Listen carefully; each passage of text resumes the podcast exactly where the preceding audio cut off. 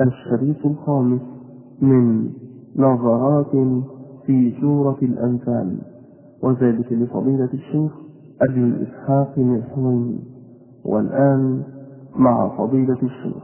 إن الحمد لله تعالى نحمده ونستعين به ونستغفره ونعوذ بالله تعالى من شرور أنفسنا وسيئات أعمالنا. من يهد الله تعالى فلا مضل له ومن يضلل فلا هادي له. وأشهد أن لا إله إلا الله وحده لا شريك له.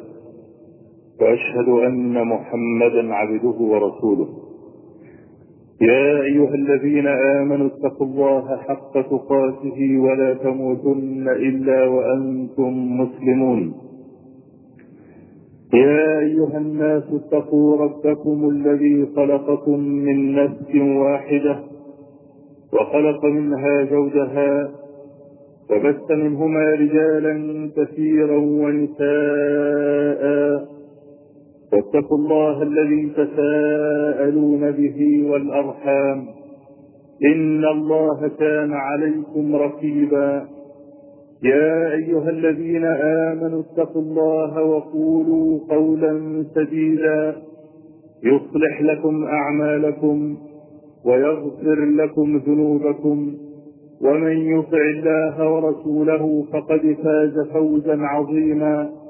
أما بعد فإن أصدق الحديث كتاب الله تعالى وأحسن الهدي هدي محمد صلى الله عليه وآله وسلم وشر الأمور محدثاتها وكل محدثة بدعة وكل بدعة ضلالة. وكل ضلالة في النار. فقد ذكرنا في الدرس الماضي أصلا من الأصول التي وردت في الكتاب والسنة بين يدي النداءات التي ذكرها الله عز وجل للمؤمنين في سورة الأنفال. وهذا الأصل أن الله تعالى إذا أنعم على عبده نعمة فإنه يطالبه في مقابلها بعمل. قال تعالى والضحى والليل إذا سجى ما ودعك ربك وما قلى وللآخرة خير لك من الأولى ولسوف يعطيك ربك فترضى. ألم يجدك يتيما فآوى ووجدك ضالا فهدى ووجدك عائلا فأغنى؟ هذه كلها نعم. المطلوب فأما اليتيم فلا تقهر وأما السائل فلا تنهر وأما بنعمة ربك فحدث. فطلب منه عملا في مقابل النعم. وقال تعالى ألم نشرح لك صدرك ووضعنا عنك وزرك الذي أنقض ظهرك ورفعنا لك ذكرك فإن مع العسر يسرا إن مع العسر يسرا فإذا فرغت فانصب.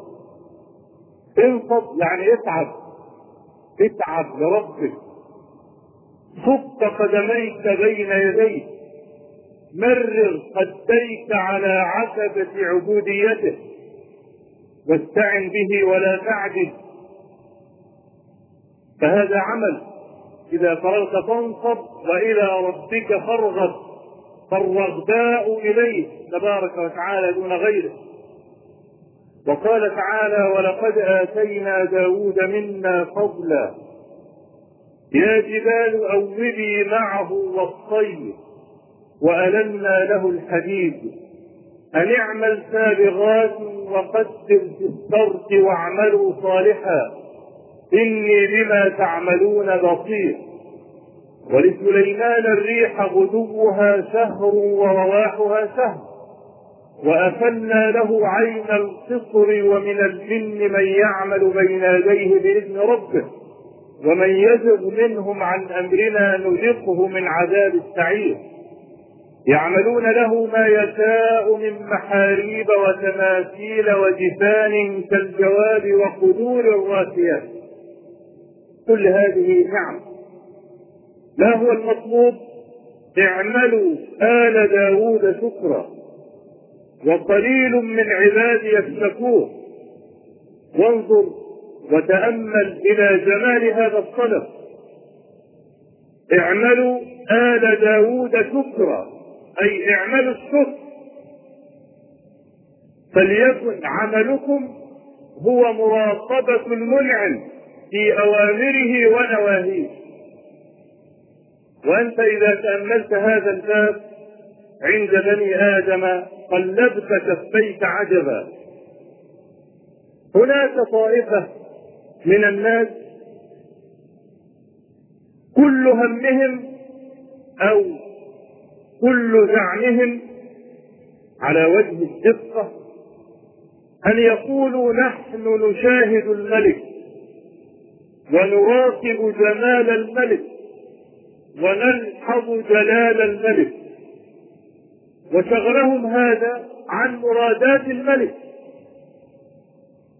مرادات الملك من عباده أمر ونهي وإباحة على قول من يرى أن الإباحة لا تدخل في الأمر إلا على سبيل التسامح. فمراد الملك من عبده اما أن يأمره بأمر أو يكفه عن محرم أو مكروه لديه. كثير من الناس انشغلوا بما يزعمونه من جمال الملك. ولذلك تراه مثلا إذا ذكر الله بكى مع مقامه على مخالفة الله عز وجل. وإنما هزه التواجد والاجتماع. هذه الصورة الاجتماعية هي التي هزته تجد مثلا اللي بيحتفلوا بالمولد النبوي. يحتفلون بالمولد النبوي بالطبول والمزامير والرايات. وترى الرجل منهم يد إنما بكى لهذا الاجتماع الصورة الاجتماعية لها دخل في تأثير على القلب أنت لماذا تعقد الراية؟ لماذا تدق الطبول وتنفخ في الفاس؟ يقول لك احتفالا بذكرى سيد البشر طب ده سيد البشر نهاك أيها الرجل إنك أنت تدق الصدر ونهاك أن تنفخ في البوق لأن دي كلها مزامير. وقد حرمها رسول الله صلى الله عليه وسلم على أمته ولم يبح منها إلا السب في العرس أو في الأعياد. فهل يمكن أن أقتنع أنا أن هذا الذي ركب جواز المخالفة للنبي صلى الله عليه وسلم أنه يحبه؟ يقول لك أنا مشغول بالنظر إلى جلال الملك وجماله. فلما انشغل بهذا الجمال والجلال على حد زعمه انصرف عن مرادات الملك. وقديما ذكر العلماء قصة يحسن إيرادها في هذا الباب.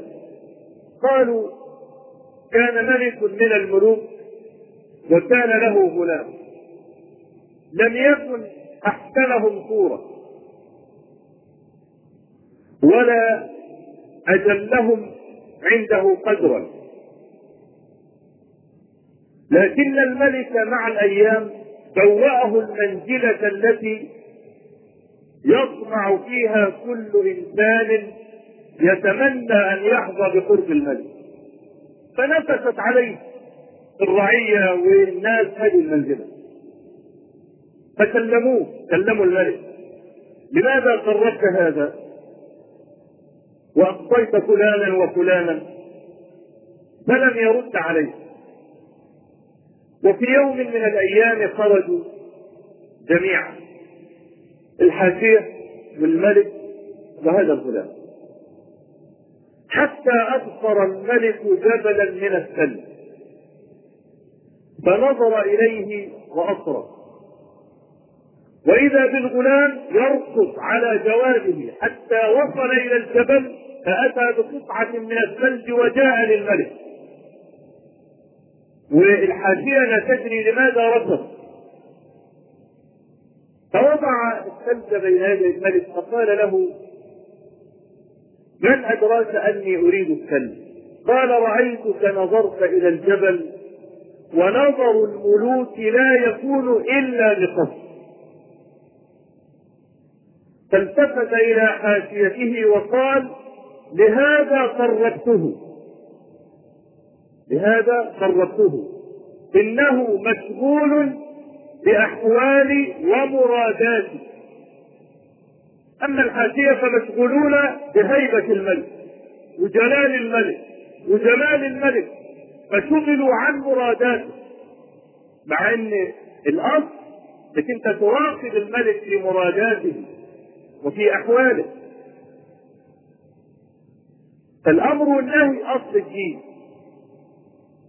فإذا أنعم الله عز وجل على عبد النعمة طالبه في مقابلها بعمل. اعملوا آل داود شكرا لأن تارك الشكر لئيم أيها الإخوة الفتوة والمروءة لا تتجزأ. إذا رأيت إنسانا خسيسا في معاملته مع الله تراه خسيسا مع العباد. لكنه يتجمل لأن الأصيل تراه دائما على هذا الأمر. أصيل في كل معاملاته. إنه يستحيل أن يكون أصيلا مع الله وخسيسا مع العباد. لأجل هذا ذكر الله عز وجل النعمة. قبل أن يقول له في النداء الرابع يا أيها الذين آمنوا لا تخونوا الله والرسول وتخونوا أماناتكم وأنتم تعلمون. قال قبلها واذكروا إذ أنتم قليل مستضعفون في الأرض تخافون أن يتخطفكم الناس فآواكم وأيدكم بنصره ورزقكم من الطيبات لعلكم تشكرون. يا أيها الذين آمنوا لا تخونوا الله والرسول. فذكر هذه النعمة قبل ذكر الخيانة لسبب سارجع إليه. نداءات سورة الأنفال ستة. يا أيها الذين آمنوا إذا لقيتم الذين كفروا زحفا فلا تولوهم الأدبار. يا أيها الذين آمنوا أطيعوا الله ورسوله ولا تولوا عنه وأنتم تسمعون. يا أيها الذين آمنوا استجيبوا لله وللرسول إذا دعاكم لما يحييكم. واعلموا أن الله يحول بين المرء وقلبه وأنه إليه تحشرون وكنا وقفنا عند هذا النداء في الجمعة الماضية. وتكلمنا بخصوصه بكلام ونتمم الكلام عنه إن شاء الله. روى البخاري في صحيحه من حديث أبي سعيد بن المعلى. قال كنت أصلي في المسجد. فناداني رسول الله صلى الله عليه وسلم. فقضيت صلاتي ثم أتيته. قال ما منعك أن تجيبني إذ ناديتك قلت يا رسول الله كنت أصلي. قال ألم يقل الله عز وجل يا أيها الذين آمنوا استجيبوا لله وللرسول إذا دعاكم لما يحييكم؟ فعاتبه أنه لم يقل. مع أن الأصل عند جميع العلماء أنك إذا باشرت الصلاة صلاة الفريضة لا يجوز أن تنصرف منها. إلا لضرورة. وصلاة النافلة قال مالك ولا يجوز أن تنصرف منها أيضا. واحتج بقوله تعالى ولا تبطلوا أعمالكم. فقال إن الله عز وجل نهى المؤمنين أن يبطل الواحد منهم عمله إذا باشره الخروج من الصلاة إبطال لها.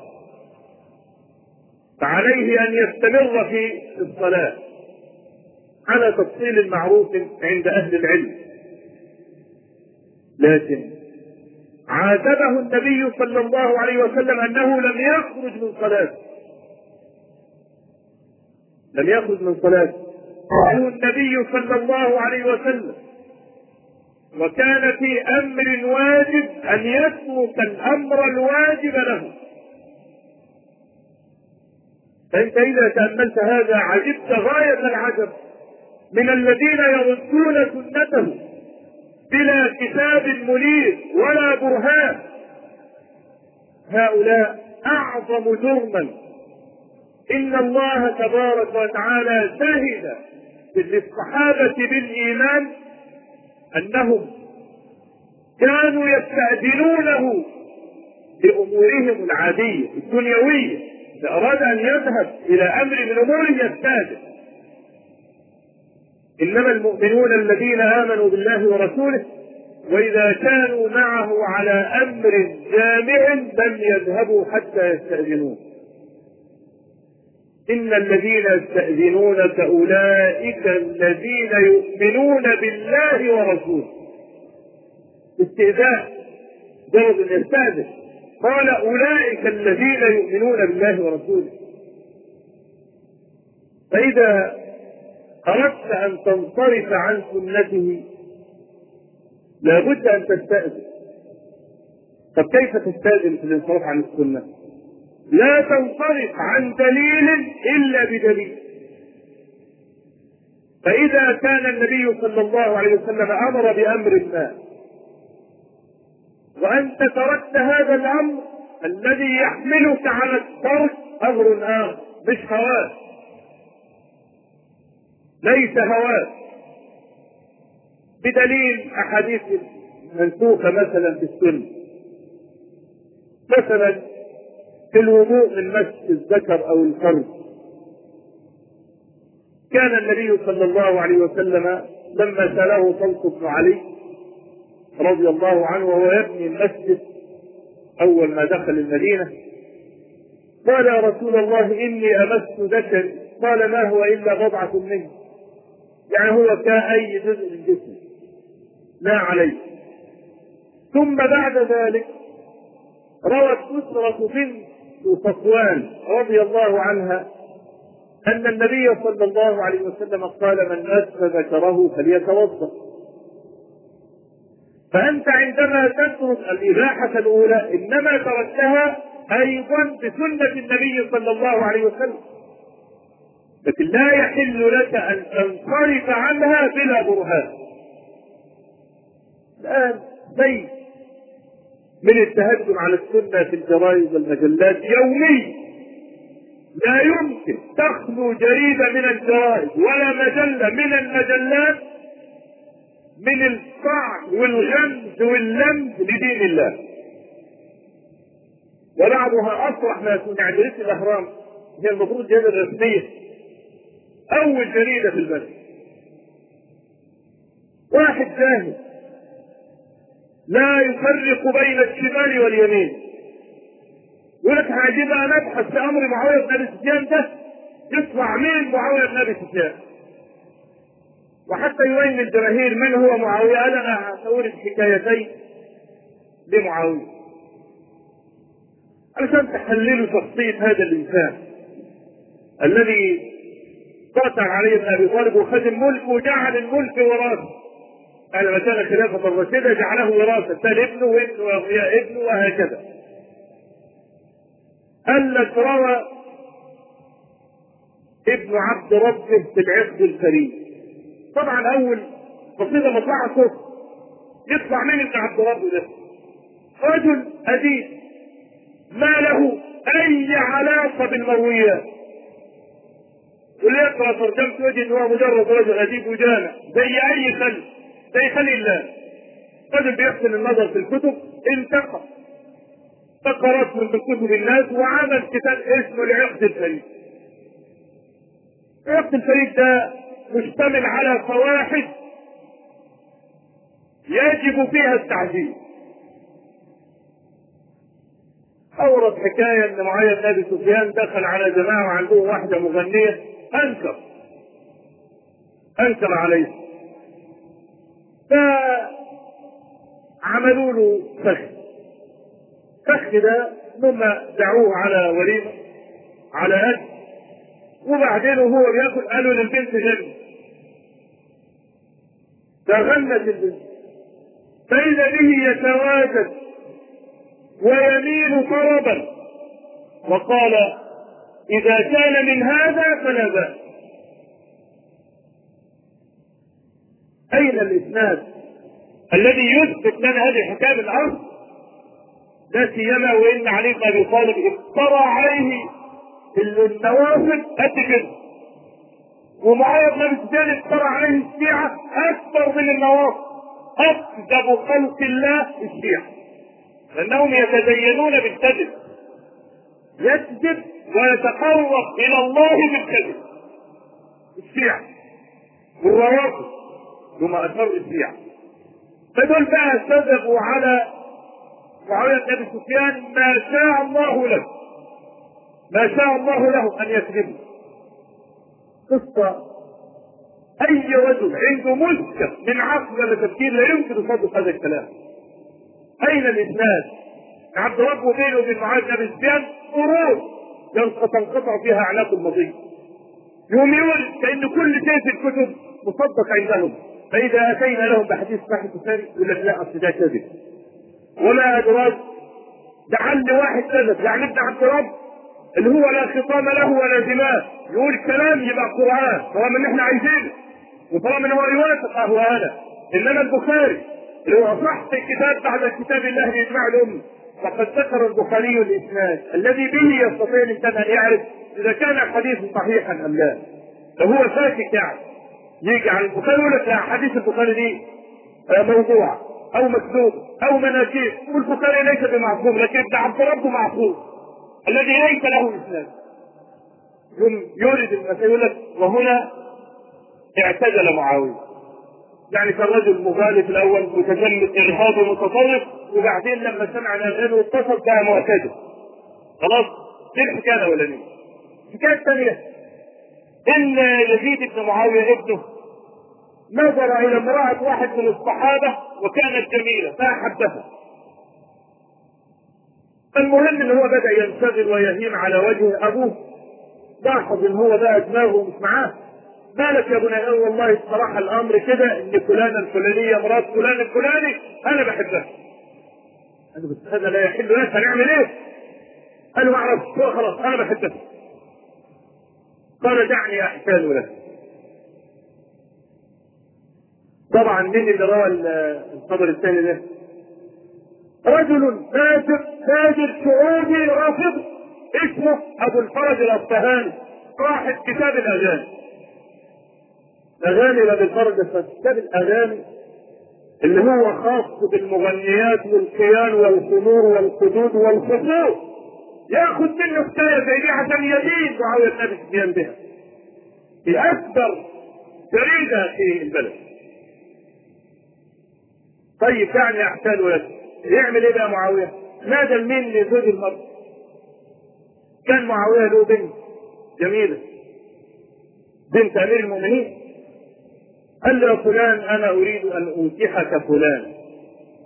هي بنت. طبعا الرجل الفتاة ده بنت أمير المؤمنين. ادخل حقق الرؤية الشرعية أشوف أنا خلاص موافق. طيب لكن هي لها شرط. إيه الشرط؟ أن تطلق امرأتك. أصل هي دي الفريق. ما تحبش فريق. فأنت بقى تطلق المرأة عشان تتزوجها. على طول بادر وإيه؟ وطلق المرأة. فلما قال له يلا نكمل قال له معلش كده بص بصة ثانية لأن هي برضه لما نظرت كانت مكسوفة شوية وبتاع طب بص لك مرة ثانية خلاص فضل يتلكى به لحتى ما انقضت عدة المرأة عشان ابنه يزيد يدخل عليها بقى. بالك انقضت عدة المرأة والراجل رايح جاي. عايزاه يسلم الزواج. لما انقضت عدة المرأة تزوجها يزيد بن معاوية. قامت بنت معاوية راحت قال له معلش لو انت مش من ثواني أنا بنت أمير المؤمنين وانت راجل كده من عامة الشعب. ها؟ من الذي يفعل هذا؟ أفجر الفجار هو اللي يعمل الكلام مش صحابي جليل كان كاتبا للوحي. واستأمنه رسول الله صلى الله عليه وسلم على الوحي. هي دي الخيانة نحن لن ننصر أبدا إلا هؤلاء في وسطنا. وهم اللي بيكتبوا يخصوا ضمير الأمة. واحد بيه لقيت الأهرام دي بيشتريها ملايين. ملايين من الناس. لما يكتب هذا الكذب على معاوية أبي سفيان وعلى أبي هريرة وعلى أبي موسى الأشعري؟ دول يوصفون ومغاد لما دخل في التحكيم وعمرو بن العاص ضحك عليه. صحابه نبيل متآمر ونبيل محتال على الله ورسوله ونبيل مغاد الجيل الوحيد اللي الذي إذا اردنا ان نسافر الدنيا لا نجد جيلا نسافر به الدنيا الا هذا الجيل. طلعوه مع عوير وكفير وثابت كثير خير. هو ده الدين اللي إحنا بنفاخر بيه يحصلونه. حتى لا يتأثر به الشباب يطلع شاب مش عارف القصة كلها. لا يعرف. ولا بساد الأمر. يقرأ. فقال مثل هذا المقال يورث هو ده معاذ بن هو ده امير المؤمنين أكيد بقى هم أمراء المؤمنين كلهم كده؟ لا والله. يبقى الدولة العلمانية أحسن له الدين لعبوا بيه ومعاوية عمل كذا وكذا. ويخص ضمير الشباب وضمير الجماهير بمثل هذه الأكاذيب. يا أيها الإخوة إننا أمام مخطط رهيب لتجهيل الجيل الأول. جيل الفريد الذي ليس هناك جيل من لدن آدم إلى هذه الساعة مثل هذا الجيل ولم يحظى نبي قط بأصحاب مثلما حظي نبينا صلى الله عليه وسلم. أصحاب أوفياء ما خالفوا؟ حتى في الأمر المباح ما خالفوا؟ عبد الله بن عمرو بن العاص قال زوجني أبي امرأة ذات حسب من قريش. وكان عبد الله بن عمرو بن العاص رجلا عابدا. يضرب به المثل في العبادة عند النسائي قال عبد الله بن عمرو جمعت القران في حياة النبي صلى الله عليه وسلم فكنت أقوم به كل ليلة. يقوم بالقرآن كله اللي هو جمعه كل ليلة صلي به. فبدأ لابي عمرو بن العاص ان يزوجه فزوجه امرأة ذات حسب من قريش. في ليله البناء تركها عبد الله بن عمرو ودخل في مكان مصلاه وأقام الليل. توجس عمرو بن العاص ريبة وخاف أن يكون ابنه شغل بالعبادة عن امرأته في الصباح ذهب وسأل المرأة ما حال عبد الله؟ قالت نعم العبد لربه. غير أنه لم يفتش لنا سنة ولم يعرف لنا جواز قال فجاءني أبي فعزمني وعظني بلسانه وقال زوجتك امرأة ذات حسب من قريش فأعظمتها توجس عمرو بن عاص ريبة وخاف أن يكون ابنه شغل بالعبادة عن امرأته في الصباح ذهب وسأل المرأة ما حال عبد الله؟ قالت نعم العبد لربه. غير أنه لم يفتش لنا سنة ولم يعرف لنا فراش. قال فجاءني أبي فعزمني وعظني بلسانه وقال زوجتك امرأة ذات حسب من قريش فأعضلتها ثم شكاه إلى النبي صلى الله عليه وسلم. فأتاه رسول الله صلى الله عليه وسلم أو أرسل إليه. فقال يا عبد الله كيف تصلي؟ قال أقرأ القرآن كل ليلة.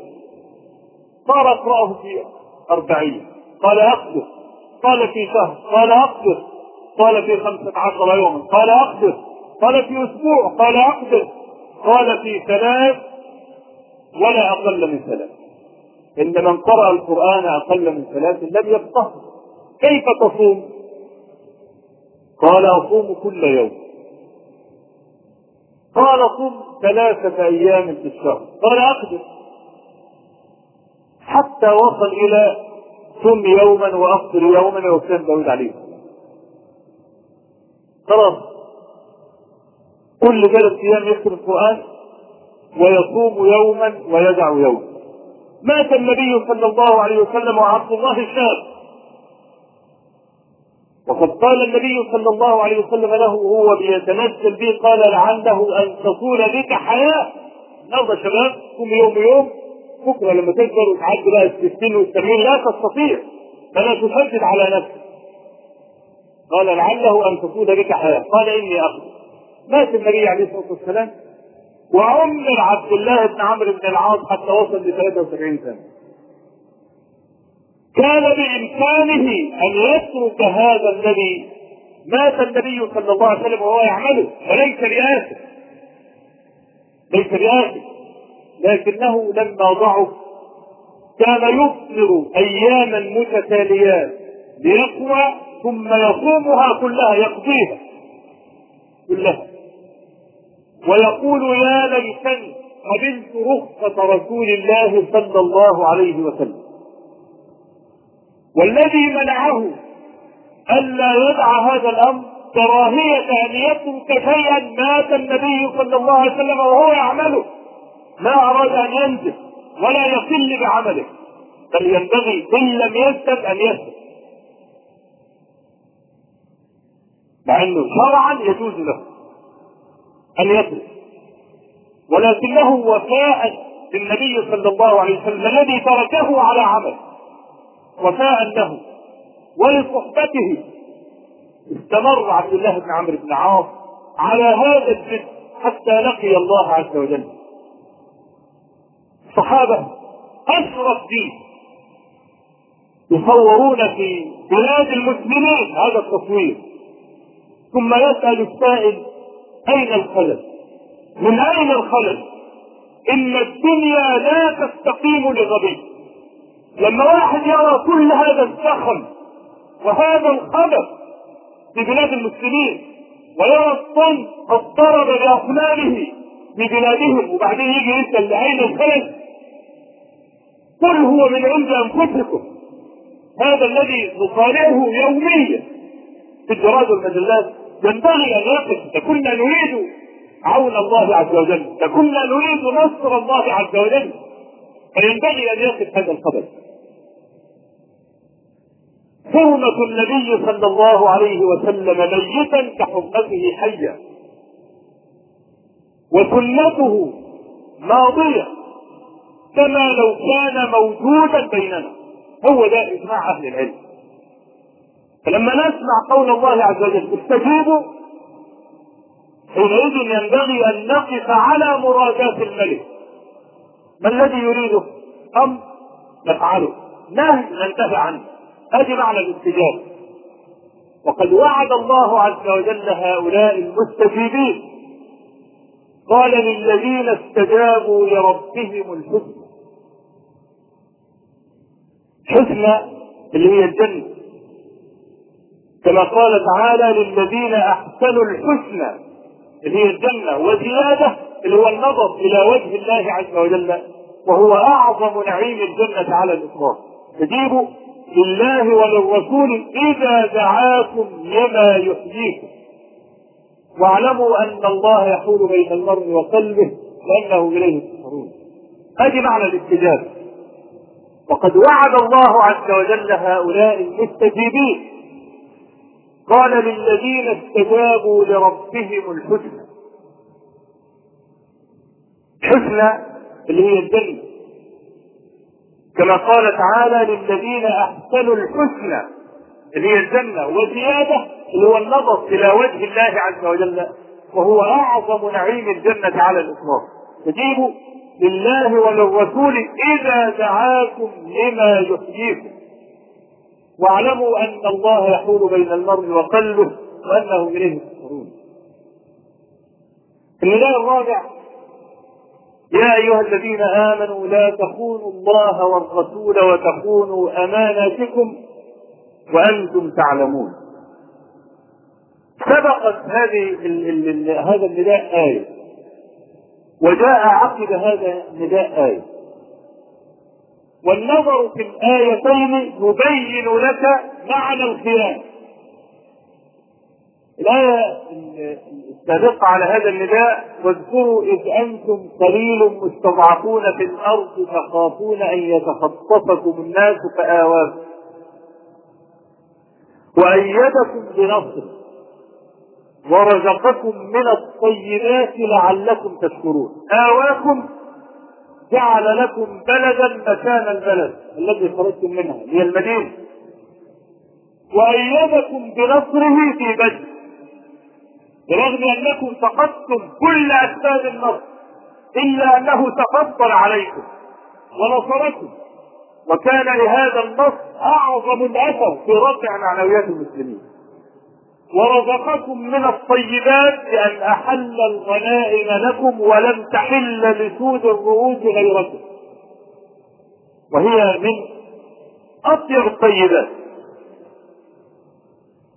جماعة اللي بينظروا في الخزائن المفلسة والضيف المضروب أقول لهم إذا أردتم أن تملأوا الخزائن فجاهدوا في سبيل الله. الجهاد كان من أعظم أسباب الغنى للمسلمين. لأنهم إذا ظفروا بعدوهم أحرزوا غنائم العدو إليهم. فكان من أعظم أسباب الغنى. وهو رزق حلال طيب قال صلى الله عليه وسلم وجعل رزقي تحت ظل رمحي بعض الجماعة إياهم اللي بيكتبوا بقى في الجرايد والمجلات يقول لك الحديث ده مكذوب. ليه؟ قال لك ده معناه إن الرسول عليه الصلاة والسلام قطع طريق ويأمر أتباعه أن يكونوا قطاع الطرق كأنه ليس له رزق إلا بالرمح. يطلع بقى يغير على الناس ويأخذ أموال الناس. أي رجل عنده مسكة من شهر الأدلة الشرعية ولا قرأ كتاب يوم من الأيام للمسلمين يعلم إن معنى هذا الحديث هو ما أشرت إليه الآن. إن من أعظم أسباب الغنى الجهاد. الرمح اشار إلى الحرب والقتال. جعل رزقي تحت ظل رمحي أي أطيب رزقي وأفضله وأوسعه. اللي هي الغنائم التي تأتي بالمليارات. إذا انتصر المسلمون على عدوهم. إذا ذكر الله عز وجل عباده بصنيعه له وجميله عليه فهل يا صاحب المروءة إذا فعل فيك أحد جميلا كيف ترد عليه؟ لأنك أنت تكسر الأوامر والنواهي أنه إذا أمرك تخالف ما يفعلها صاحب الفتور ولا صاحب مروءة إنما يفعلها اللئيم فدي نعم. وكفران النعم أحد أبواب الكفر بالله. كما في حديث أبي هريرة الذي رواه الشيخان. قال صلى الله عليه وسلم كان في من كان قبلكم أبرص وأقرع وأعمى أراد الله عز وجل أن يبتليهم فأرسل إليهم ملكا فأتى الأبرص فقال ماذا تريد؟ قال أريد لونا حسنا وجلدا حسنا وأن يذهب عني ذلك الذي قدرني الناس من أجله قال أي المال تحب؟ قال البقر أو قال الإبل شك الراوي فأعطاه ناقة عشراء وقال بارك الله لك فيها وجاء الأقرع قال ما تشتهي؟ قال اشتهي شعرا حسنا وان يذهب عني ذلك الذي قدرني الناس من أجله. قال أي المال تحب؟ قال الابل قال البقر. أعطاه بقرة حاملة. وقال بارك الله لك فيه. جاء الاعمى قال ما تشتهي قال أن يرد الله علي بصري.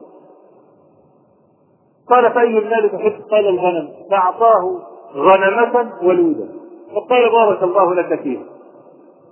فصار للأول واديا من الإبل والثاني واديا من الأبصار والثالث واديا من الغنم.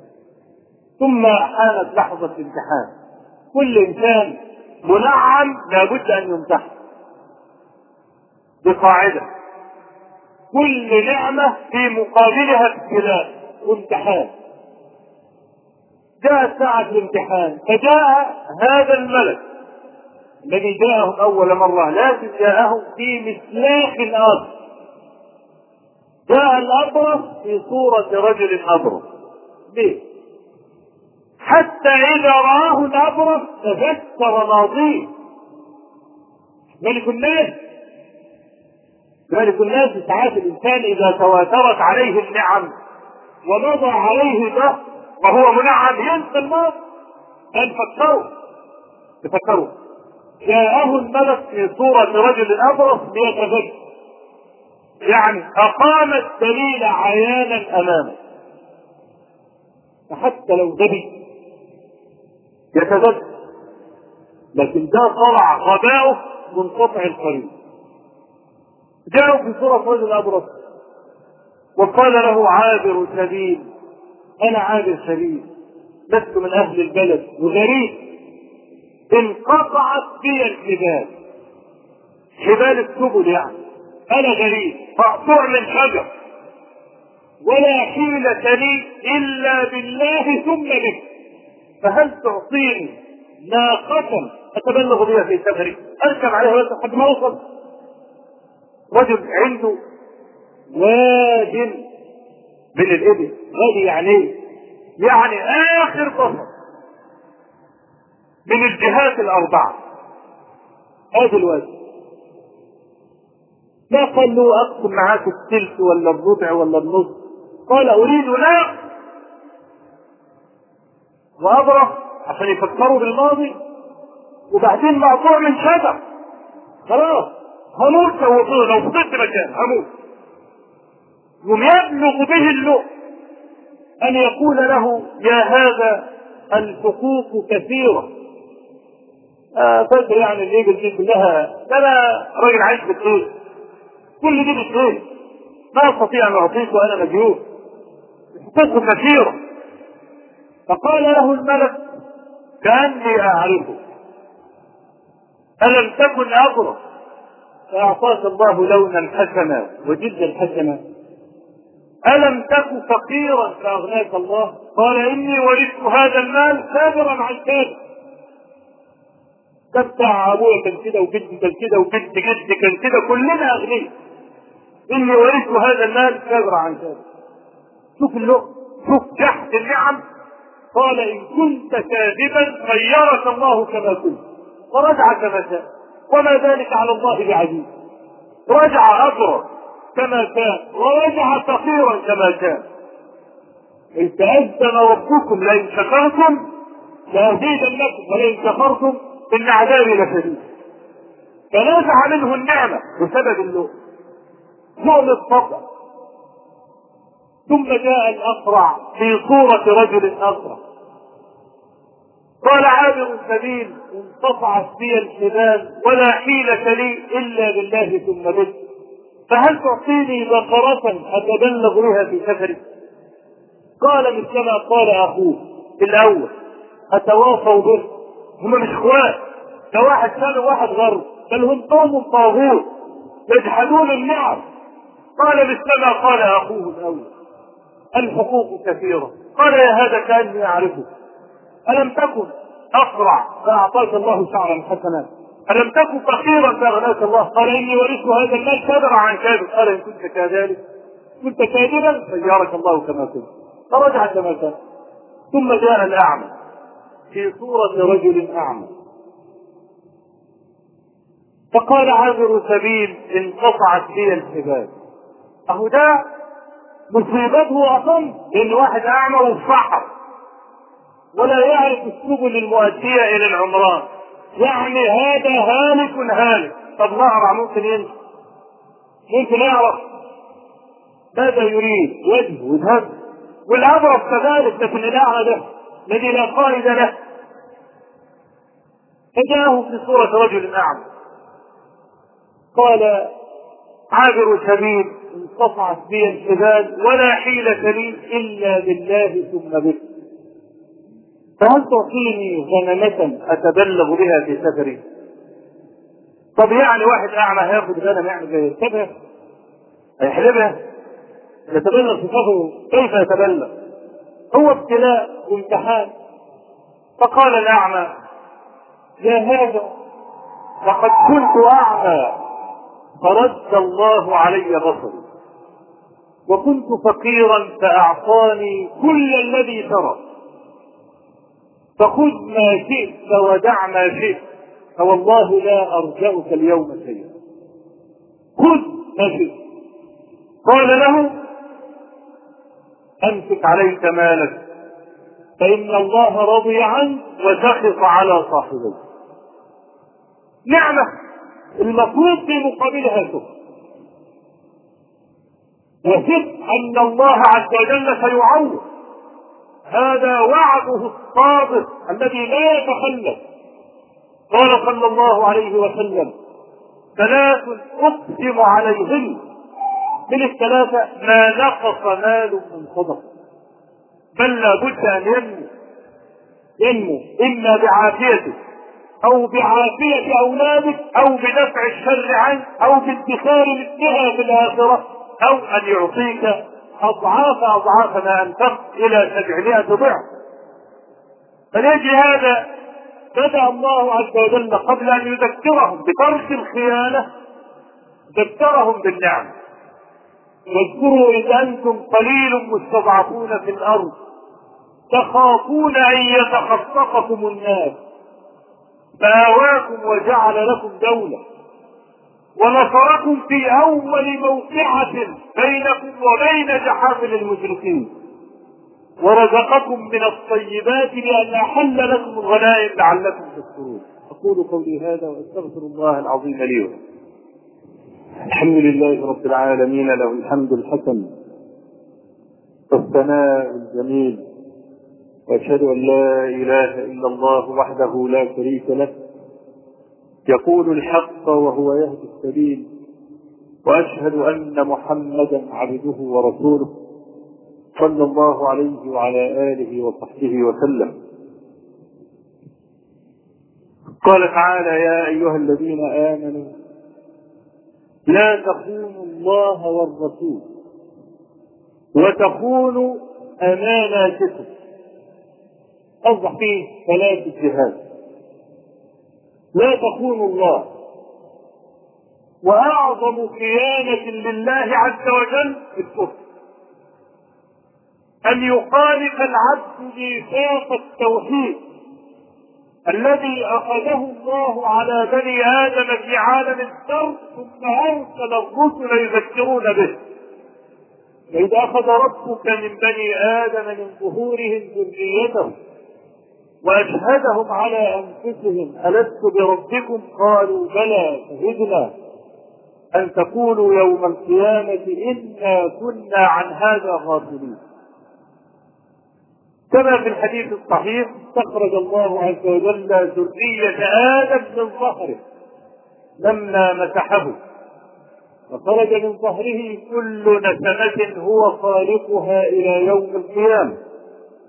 وأودع فيهم عقولا. ثم ناداهم ألست بربكم؟ قالوا جميعا بلى شهدنا. فقال لهم أن تقولوا أي لئلا تقول.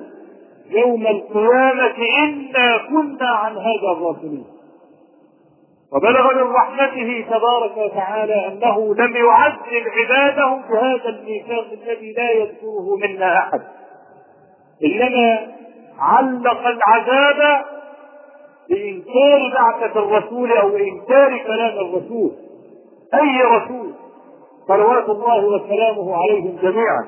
قال تعالى وما كنا معذبين حتى نبعث رسولا فأعظم خيانة لله عز وجل الكفر. ولذلك الذي يخون في هذا الباب يظل في سفال إلى يوم القيامة. قال الله عز وجل للنبي صلى الله عليه وسلم في شأن الكفار وإن يريدوا خيانتك فقد خانوا الله من قبل ما هي خيانة الكفار؟ الكفر خانوا الله من قبل فأمكن منهم برغم قوة عتادهم وكثرة عددهم وبرغم الأنصار الذين كانوا حول جزيرة العرب برغم كل هذا أمكن منهم لأنهم لأن الله عز وجل تخلى عن نصرهم. ومن يهن الله فما له من مكرم وإن يريدوا خيانتك فقد خانوا الله من قبل. وأبو أيوب الأنصاري لما غزوا مع المسلمين غزوة ضد الروم فبعد ما دخل دخل المسلمين المدينة.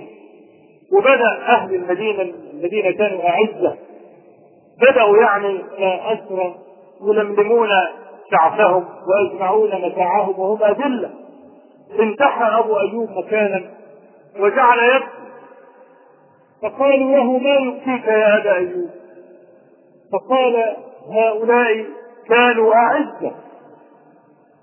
فلما كفروا أذلهم الله. هذا هو الذي أبكاه كانوا أعزة فلما كفروا بالله أذلهم. فكان يخشى على المسلمين أنهم إذا وردوا مثل هذه الموارد اوردهم الله عز وجل موارد الأولين. قال تعالى فقد مضت سنه الأولين. أن الكافر يعذب ولا يمكن له. إنما يمكن الله عز وجل للمتقين. ديانة الله عز وجل أن تكون دينا ديانة الله عز وجل أن تبشر كلام الله لمصلحة الخلق أي أمير من الأمراء بدا له هو يعمل حاجة يوم ينتصر بقى إيه؟ انتقاله طلعوني من الكتاب والسنة ما يعين الذي يفعل. خلاص نعمل معاهدة سلام بغير شروطه. مع العدو. قال الله عز وجل وإن جنحوا للسلم فاجنح له إن جنحوا هم اجنح. انت كمان. لكن إذا لم يجنحوا مفهوم الآية إيه يا عرب؟ يا من تقرؤون القرآن ان جنحوا للسلم فاجنح وإن لم يجنحوا اجنح. لا يقول بهذا أحد. طيب هذه الآلة الإسرائيلية اليوم كل يوم بتدق في الفلسطينيين. آخر إحصائية امبارح إن عدد القتلى في الأشهر الماضية دي 500 قتيل وألوف الجرحى بعضهم هيموت بحسابات الأطباء حالات خطيرة. يعني ممكن يموتوا 1000 2000 3 ونحن لا نصدق الإحصائيات التي تقال في الجرائد بيكون ميت 10000 من أفراد واحد. بس اثنين ميت 10000 عشان نرفع الروح المعنوية لا تصور ناس معهم حجارة وناس بيضربون بالصواريخ ممكن يموت في ثلاث شهور 500 واحد فقط. أي مسألة غير متصورة. فهؤلاء لم يجنحوا للسلم أجل أقول ونحن مصرون على السلام؟ سلام إيه نحن اخترنا السلام. يقول لك السلام هو الاختيار الأصعب. إنما الحرب ده حاجة بسيطة كده حاجة دقيقة. إنما الخيار الأصعب السلام. فقد خالفنا. خالفنا القرآن وخالفنا الآية. طيب لكن إحنا عايزين سلام يلا اطلعوا اتكلموا. نسمع واحد. الإمام كده وقد ذكر الله عز وجل في كتابه لفظة السلام كثيرا تحيتهم يوم. يلقونه سلام سلام عليكم. حفظ الله السلام. لك كل حاجة فيها سلام في القرآن. ولها علاقة بالكتاب اللي إحنا فيه. استحباب. وده احتقار لكل المستمعين. إن هم لا يفهمون. لما يورث مثل هذا الكلام اللي هو لا علاقة له بمناط الحكم أصلا. هؤلاء يغيرون أحكام الله. هؤلاء قالوا الله عز وجل. لأن الله عز وجل أخذ الميثاق على أهل العلم أن يقولوا الحق ولو كان مرا قل الحق. إذا عجزت أن تقول الحق فلا تقل الباطل. اكتب اهرب. سر بجلدك لكن لا تغير أحكام الله. إن هذا من الخيانة لله عز وجل. لا تخون الله. والرسول. فأفرده أيضا لأن خيانة الرسول كشق منفصل. وتخون أماناتكم تكرر لفظ الخيانة مرة أخرى مع الأمانات. أقول قولي هذا وأستغفر الله العظيم لي ولكم. اللهم اغفر لنا ذنوبنا وإسرافنا في أمرنا وثبت أقدامنا وانصرنا على القوم الكافرين. اللهم اجعل الحياة زيادة لنا في كل خير واجعل الموت راحة لنا من كل شر. اللهم قنا الفتن ما ظهر منها وما بطن. اللهم لا تجعل الدنيا أكبر همنا ولا مبلغ علمنا ولا تجعل مصيبتنا في ديننا ولا تسلط علينا بذنوبنا من لا يخافك ولا يرحمنا. رب آت نفوسنا تقواها وزكها أنت خير من زكاها أنت وليها ومولاها. اللهم اغفر لنا هزلنا وجدنا خطانا وعمدنا